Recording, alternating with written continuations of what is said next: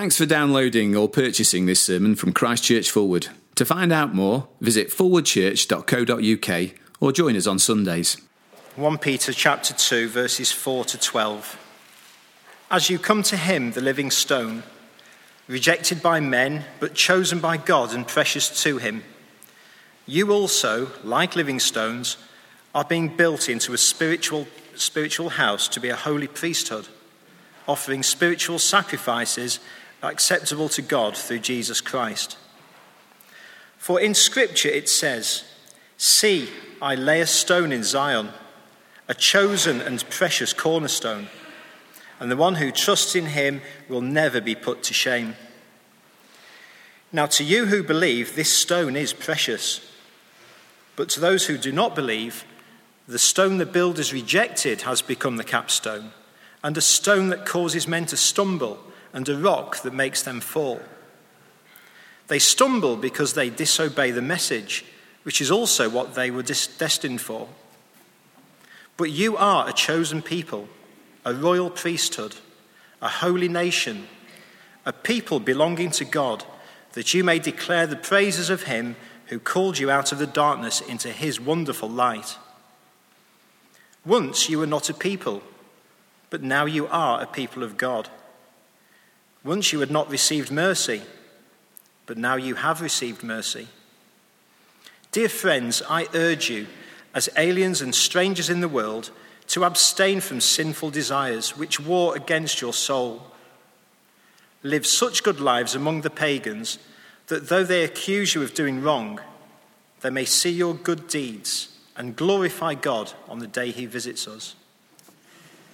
Rob, uh, thanks very much for reading for us. We're going to pray and uh, then have a think about that Bible passage. And uh, something else that you might like to do in preparation for our next few moments together is to dig out the, uh, the handout, uh, which will give you some idea where we're going uh, for the next few moments. Let's firstly pray together.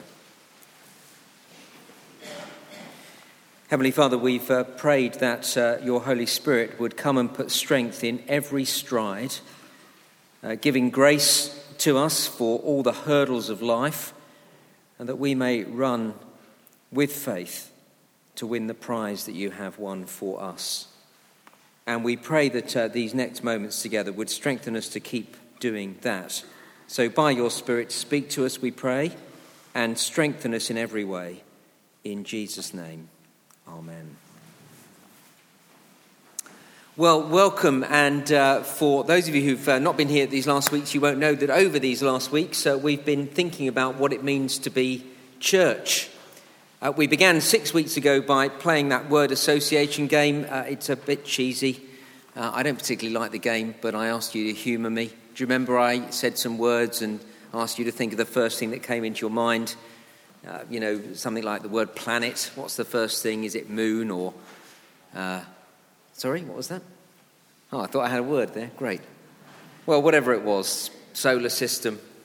So uh, six weeks on, let me uh, now play the game again with you and say church. First thing that comes into your mind? Well, I hope after the past six weeks it's not a building. I hope as I say church you think at least the people of God. Or even better, God's people gathered around God's word through Christ in the power of the Spirit. That would be a good thing to think of the minute I say church. Or perhaps this, a people united in Christ, diverse yet celebrating and accepting each other's differences. A loving people who encourage each other to keep going in Christ, forgiving one another because we're not perfect. That would be quite interesting if you uh, played that uh, game at home and you said that. But uh, the important thing is to realise there's not a mention of bricks and mortar. The church is not a building, at least not a physical build, building. It's certainly not the building we're sitting in right now. Now, that said, we are the people of God and we are being built into something.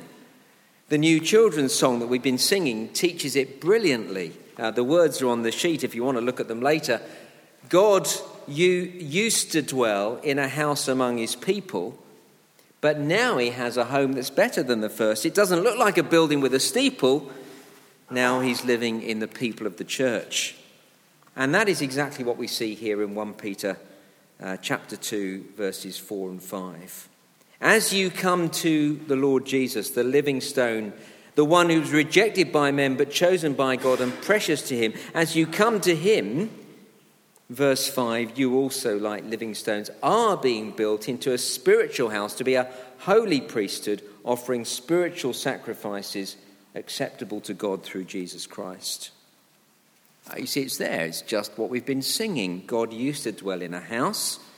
In the Old Testament, it was first, well, it was more a tent. It was called the tabernacle, but then the temple. And the language here in verse five is the language of the Old Testament temple. A house, a priesthood, sacrifices. Now, crucially, the temple was the place, and it was the only place designated by God where people could go to meet the one and true living God. And he could only be met through sacrifice. You had to make a sacrifice for your sin in order to become able to come into the presence of God. Today there is no temple. It was razed to the ground in A D seventy. And uh, really all that remains of the Jewish temple now is one huge wall. There's a few other buildings. If you've been there, you'll know that. One huge wall which we today call the Wailing Wall. Just a wall on that site. There are no priests, no sacrifices offered for sin. And that is not just a strange quirk of history, but designed by God himself, because the temple isn't needed any longer. Jesus Christ is the temple. That's how he described himself in John chapter two. I put the reference uh, on the handout if you're following along. And so Jesus, from his own lips, tells us that he is the primary fulfillment of the temple. I'm uh, reading through the Bible in a year this year. I don't do it uh, every year. When I do do it, I tend to do it on a leap year because it gives me one more day to get through it. So I'm doing it this year. And so far, I've read much about the tabernacle, and I will soon be reading a lot more about the temple and the sacrificial system. And as a Christian with the New Testament controlling my reading all the time, I'm asking myself, what does this teach me about Jesus? So when I read about the temple, I'm thinking about Jesus as the only place we can go to to meet our God. When I read about the sacrifices that were made in the temple, I consider how they teach me more about Jesus, the one perfect sacrifice for sin. Uh, you can see that in First Peter chapter three, verse eighteen. Christ died for sins once for all to bring us to God. And when I read, as I'm reading through the Bible, about the Levitical priesthood, it makes me think about Jesus, who is the great high priest. Today we don't need a temple or priests or sacrifices because it has all been fulfilled in Christ. So here are the implications of this. This building is not God's house. When you walk in, you are not walking into God's house. Uh, that's one of the uh, real misunderstandings of some churches, unfortunately. They put across their, uh, across their uh, door, uh, this is the house of God. It isn't. The temple is the house of God, not a church building. We don't make sacrifices anymore. So that is not an altar. Please don't call it the altar. It is a table. And I am not a priest. Well, I'm going to come back to this in a moment. But not in the Old Testament sense of God's people having to come to me in order to get to God. Jesus is the perfect and most complete fulfillment of that whole Old Testament sacrificial system. But there is a secondary and important New Testament understanding of the temple today. And we see it here in verse five. We... The church, God's people today, are being built into God's house. Where, as we sang in the children's song, brick after brick, person by person, God is building us into a temple.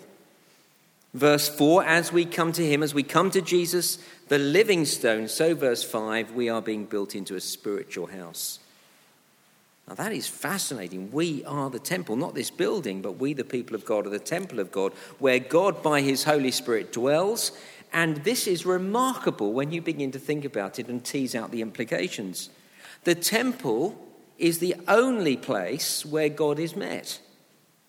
Yes, supremely in Jesus. In Jesus we meet God through sacrifice. But here's the thing. We, the people of God, are to be the temple today, the place where people meet God in Jesus Christ. Now, I'm not going to go into all of this, but if you look at verses uh, uh, f- uh, six, seven, and eight, you see that Jesus, you see, is the cornerstone on which the temple is built. He is the, the foundation on which everything else uh, is built.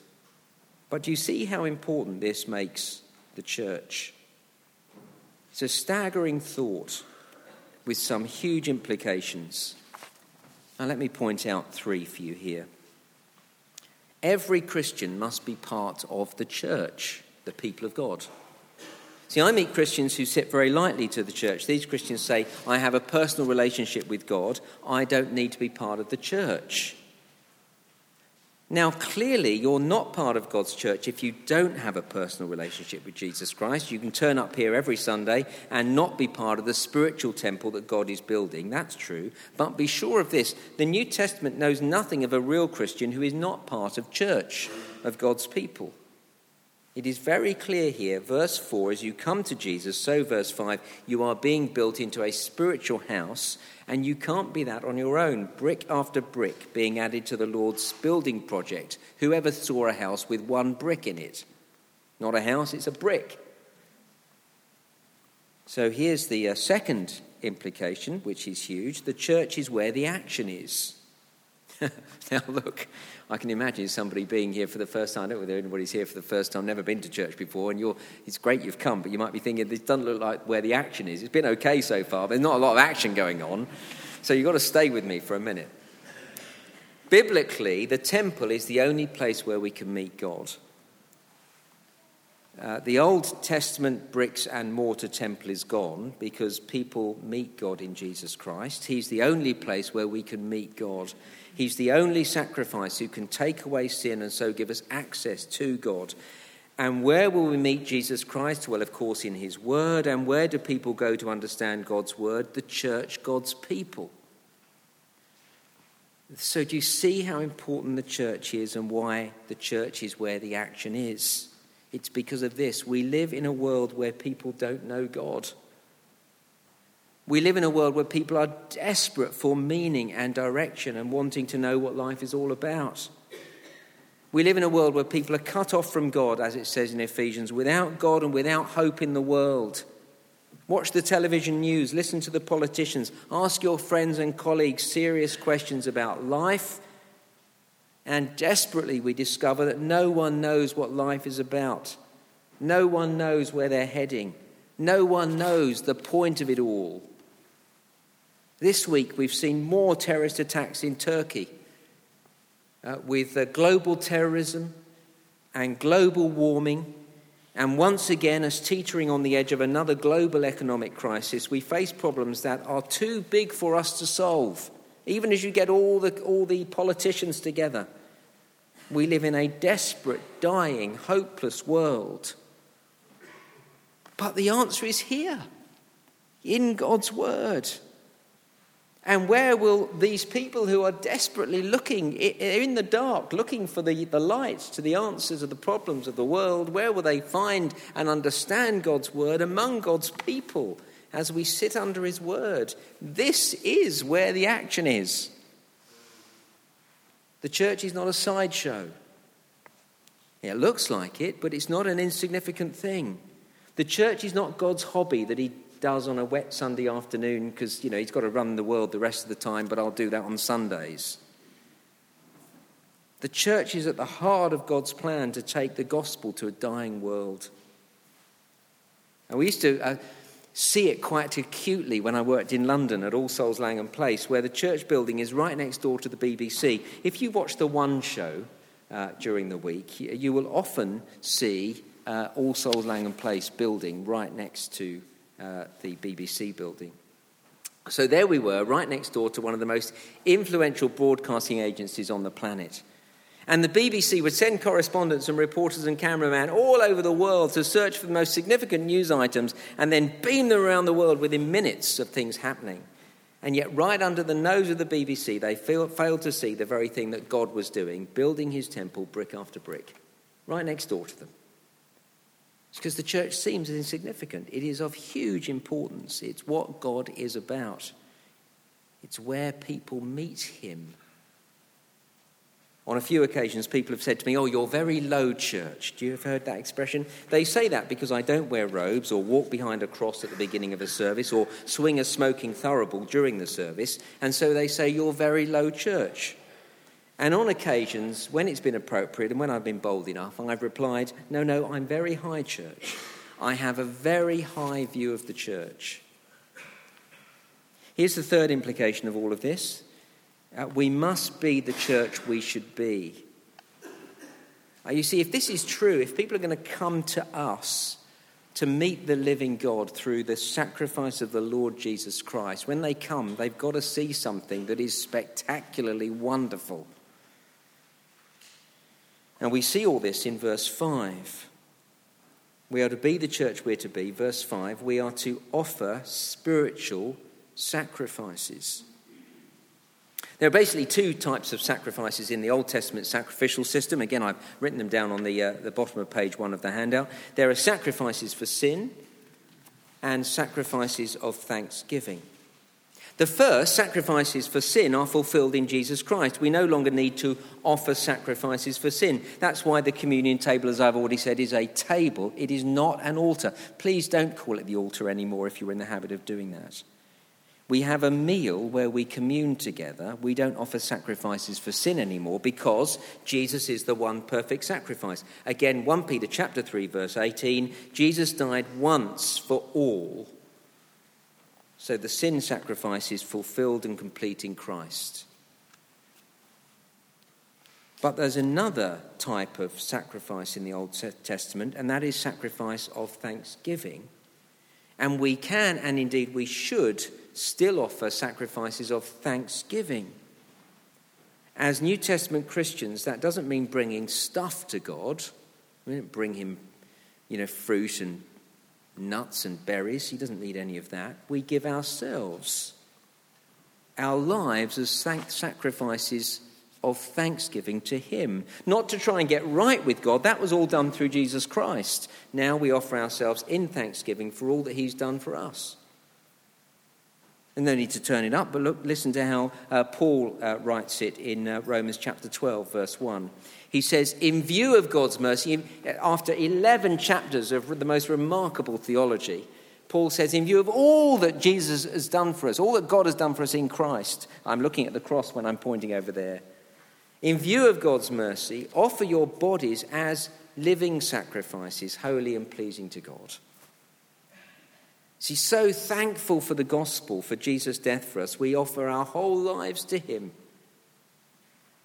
Uh, this coming Easter weekend, as we spend, I think the way Tim put it, you know, the most important weekend of the year for us. He's absolutely right. As we think of the death of the Lord Jesus, uh, as we think of his substitutionary death on our behalf, as we remember his remarkable bodily resurrection from the dead, we should end the weekend thankful, wanting to give our lives to him out of thankfulness for all that he's done. Wow.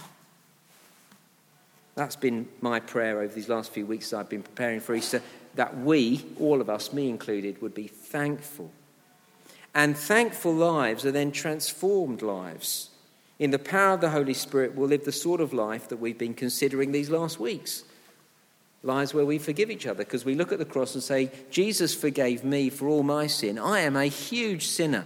And he forgave me, even though day after day I rebel against him, I can forgive others. We will love each other because we'll look at the cross and we'll say, that's how much he loves me.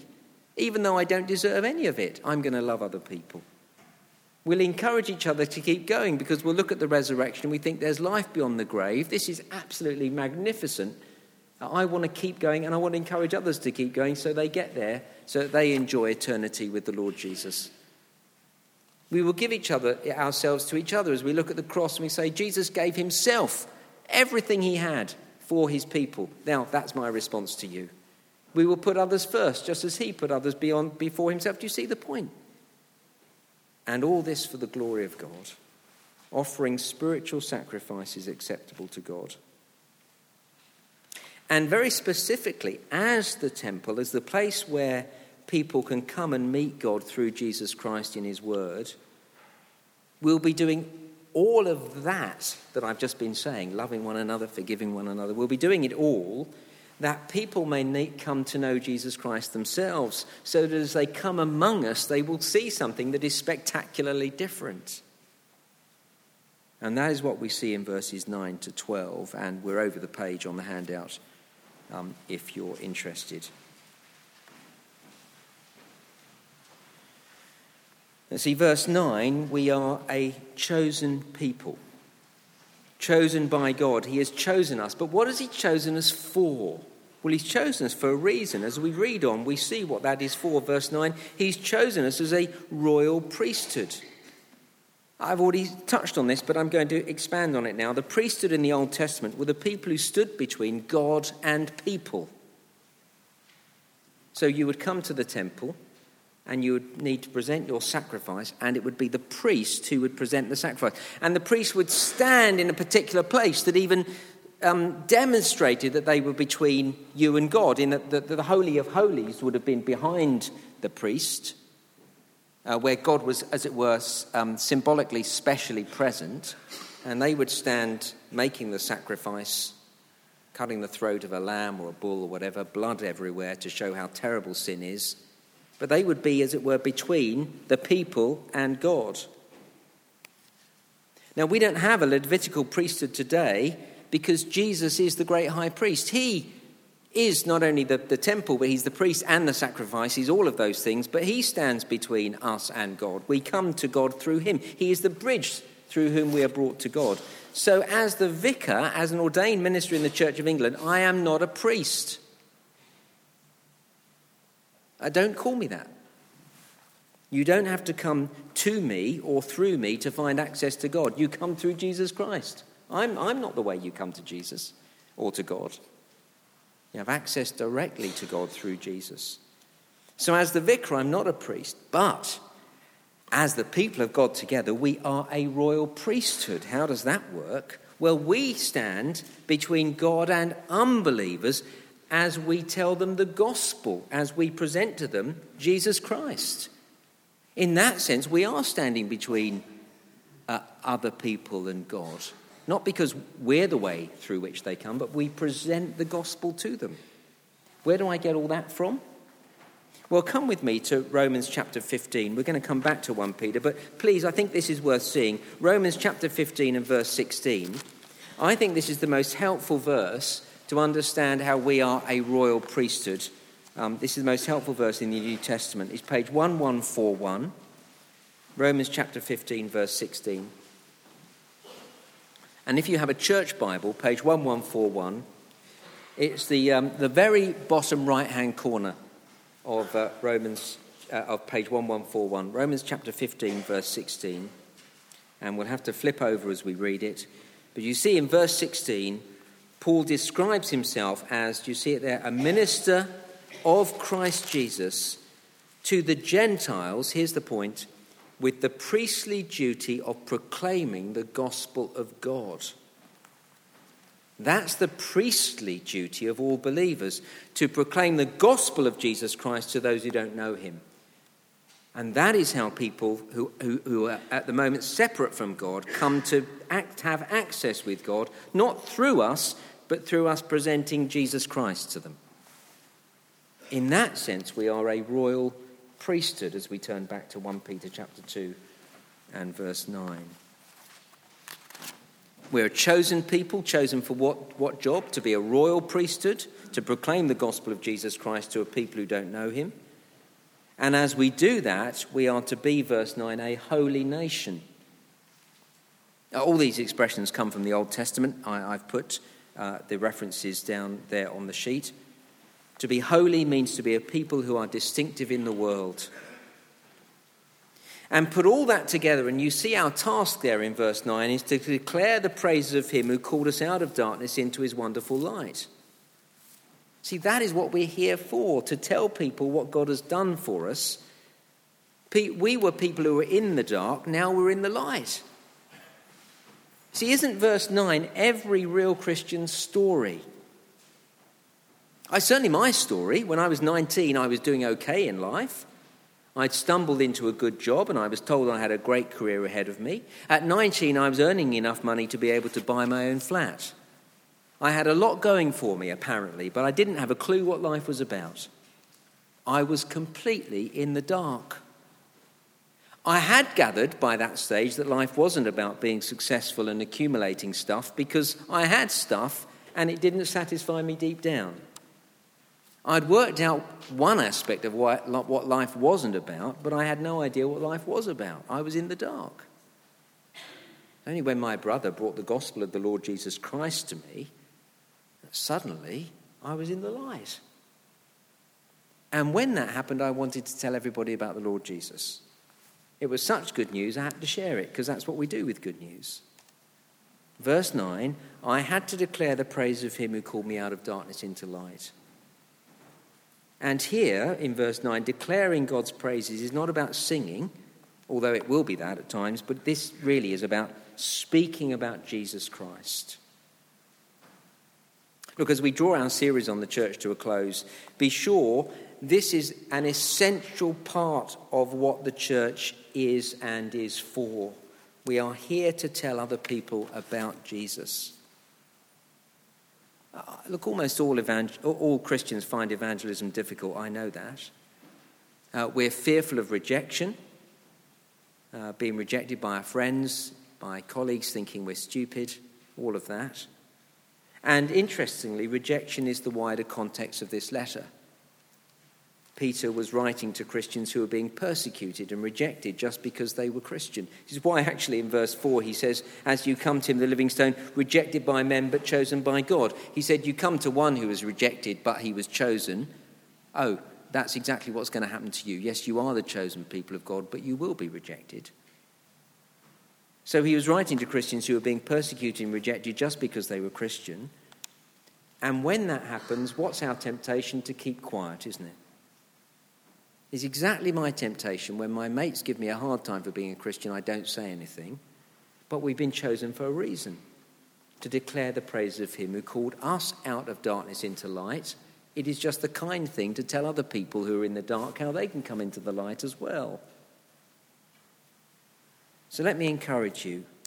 Let me encourage us in the task of evangelism. Don't give up praying for your friends and neighbours and colleagues and family who don't know about Jesus. Don't give up telling these dear people around you about the Lord Jesus. And as we close, three things that we must do if we're going to be effective in this task of proclaiming the wonderful gospel of the Lord Jesus. Very, three very simple things, but they all need to go together. Again, they're on the sheet, and you'll see we're almost there. Firstly, we must speak out. We've already seen that in verse nine. We must declare with our lips the praises of God. Secondly, we must be distinctive. Verse nine, we are a holy nation. Verse nine, we're to abst- at verse eleven, we're to abstain from sinful desires. That means we, we can't live as the world lives. We have to be holy, distinctive. And verse twelve, part of uh, third uh, third thing, we must live good lives. Verse twelve, we must live good lives among unbelievers. And I'm going to say all those three things need to come together for us to be effective in bringing people to Jesus Christ. We must speak out, we must be distinctive, we must live good lives. When we're fearful that we'll be rejected, we'll be tempted not to speak out for Jesus. Many years ago, um, I led a church weekend away. This was before I was here. Uh, I led this church weekend away for people to think about what it meant to be Christians in their workplace. And during that weekend, one man said, in fact, he said it to me, but he said it to uh, the whole group that we were in at the time, I've worked in the same place for the past twenty-three years and no one knows I'm a Christian. I've never told them. Well, I was astounded. We had coffee after, the, the you know, in the coffee time, and we chatted more about it. Uh, this man was fully involved in his church. He was a member of the church council. He was part of a small group. He could tell you how and when he became a Christian. Wasn't that he wasn't a Christian, he just never told his colleagues about his faith in Jesus Christ. And he said to me when we were chatting, I try to live a good life and I hope that will make a difference. Well, good on good on him for trying that. But I want to say, I had to say to him, and I want to say to you, that sounds good, but it doesn't declare God's praises, living a good life. Let me tell you why. If you live a brilliant life, you will be praised, not God.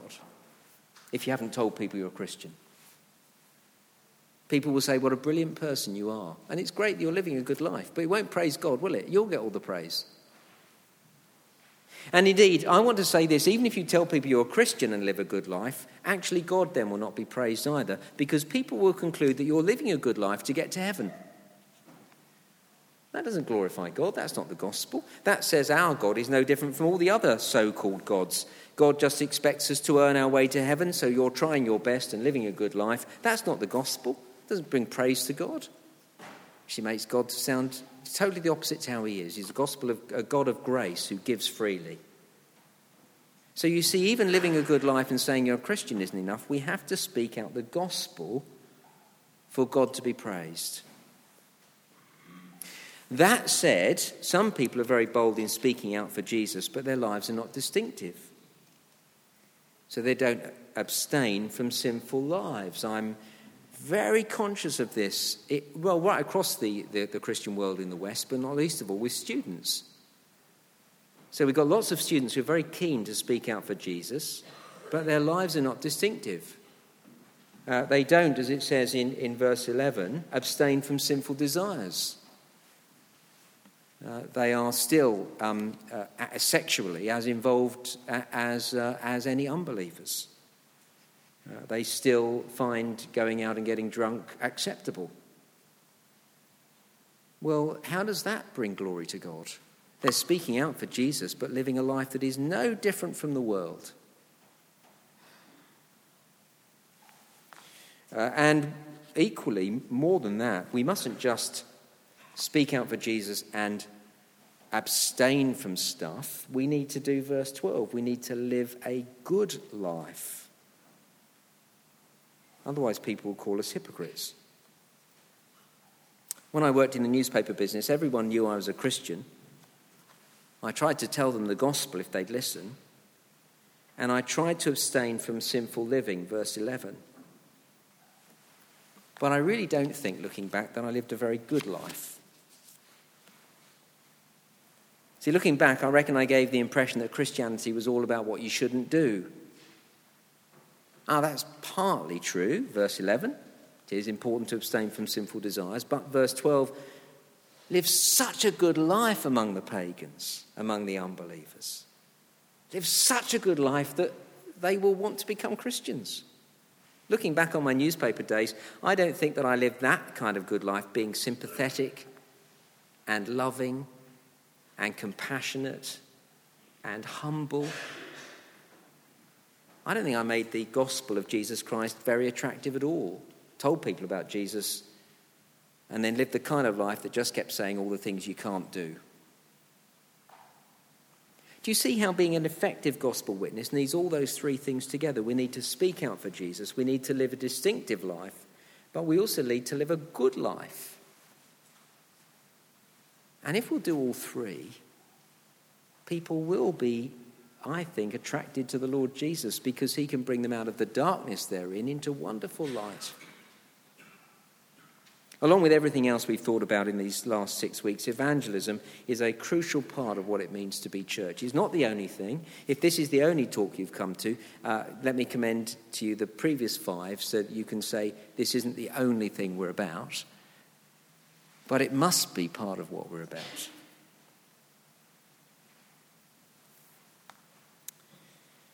Well, we can begin our evangelism this week. Invite your colleagues and neighbours and friends and family to the Easter celebration here on Sunday at four o'clock and six o'clock next week. Whether you're able to bring friends along or not, we've already invited somebody who says no, but, uh, you know, we're inviting.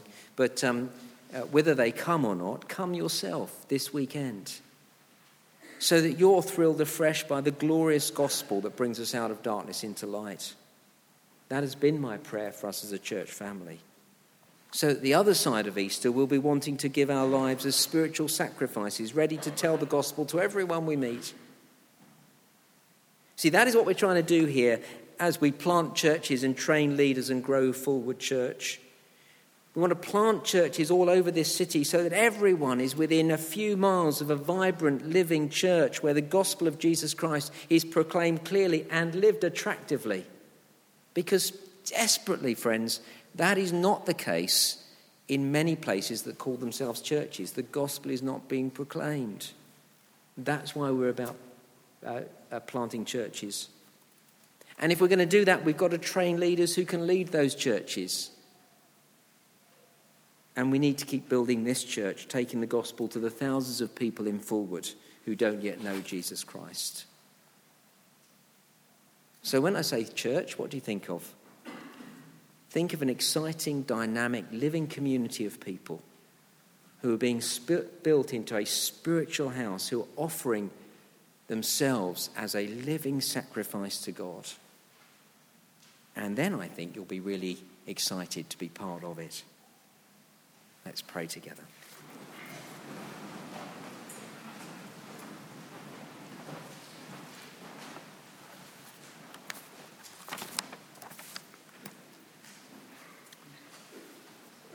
Our Father, we thank you very much that uh, in the simple children's song that we've been singing, we've been hearing the most profound things.